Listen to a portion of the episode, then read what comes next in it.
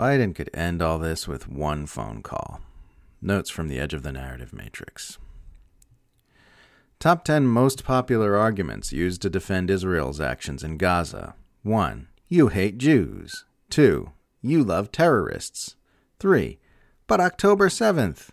4. Hamas would cut your head off, you stupid leftist. 5. It's kind of good to kill Muslims, actually. 6. They decapitated babies. 7. They cooked a baby. 8. Israel is killing babies in self defense. 9. It's actually very complicated. Both sides are bad. Objective morality does not exist. All things are exactly the same as all other things. The universe is made of lukewarm gray mush. 10. Ha ha ha, nuke the Arab vermin. Saying from the river to the sea is genocide. But actually committing genocide is not genocide. Genocide is more of a feeling that you feel inside. Like everything else in the universe, it's about you and how your personal feelings feel. If ethnic cleansing and mass killing don't make your feelings feel uncomfortable, then it's not genocide. If someone saying they want all Palestinians to be free in their homeland makes your feelings feel uncomfortable, it's genocide.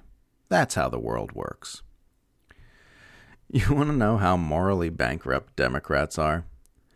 Democrats are so morally bankrupt that right now they are angrier at people who say they refuse to vote for Biden because of his support for the Gaza massacre than they are at Biden for supporting the Gaza massacre. Biden could end this with one phone call. With one phone call. Anyone who tells you otherwise is either lying or ignorant. This mass slaughter is happening because Washington wants it to happen. When Israel completely cut off Gaza's communications last month, Washington called and ordered them to restore it, and connections were immediately restored. It's always been this way. In 1982, Israel's assault on Lebanon was halted with a phone call from President Reagan. They can end this assault just as easily.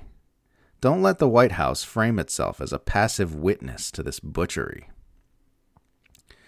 Is a tweet by Mohammed El Kurd with a video. Hundreds of writers read, around, read aloud the names of the New York Times editorial board, screaming, New York Times, you have blood on your hands.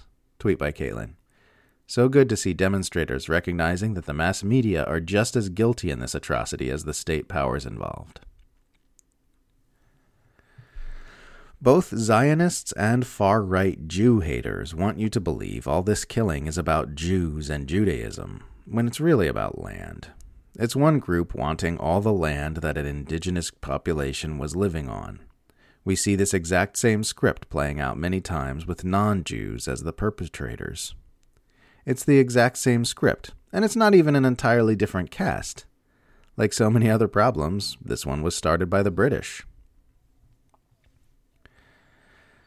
It's such an insult to everyone's intelligence to talk about the mass displacement in Gaza like it's a temporary arrangement. As though Israel has a history of allowing Palestinians to return to land they've driven them from. Atoning for the Holocaust by backing a genocide, atoning for Nazism by supporting ethnic cleansing, atoning for fascism by silencing the critics of state power, atoning for the racist murderousness of the past by facilitating the racist murderousness of the present. Ignore their words and watch their actions. If you mentally mute the narratives and verbiage about how Washington wants peace and a two state solution, and look solely at concrete actions, it just looks like the U.S. helping Israel murder and oppress Palestinians for generations. Ignore their words and watch their actions is sound advice for any time you feel like someone's manipulating you, by the way. It applies as much to interpersonal relationships as it does to empires.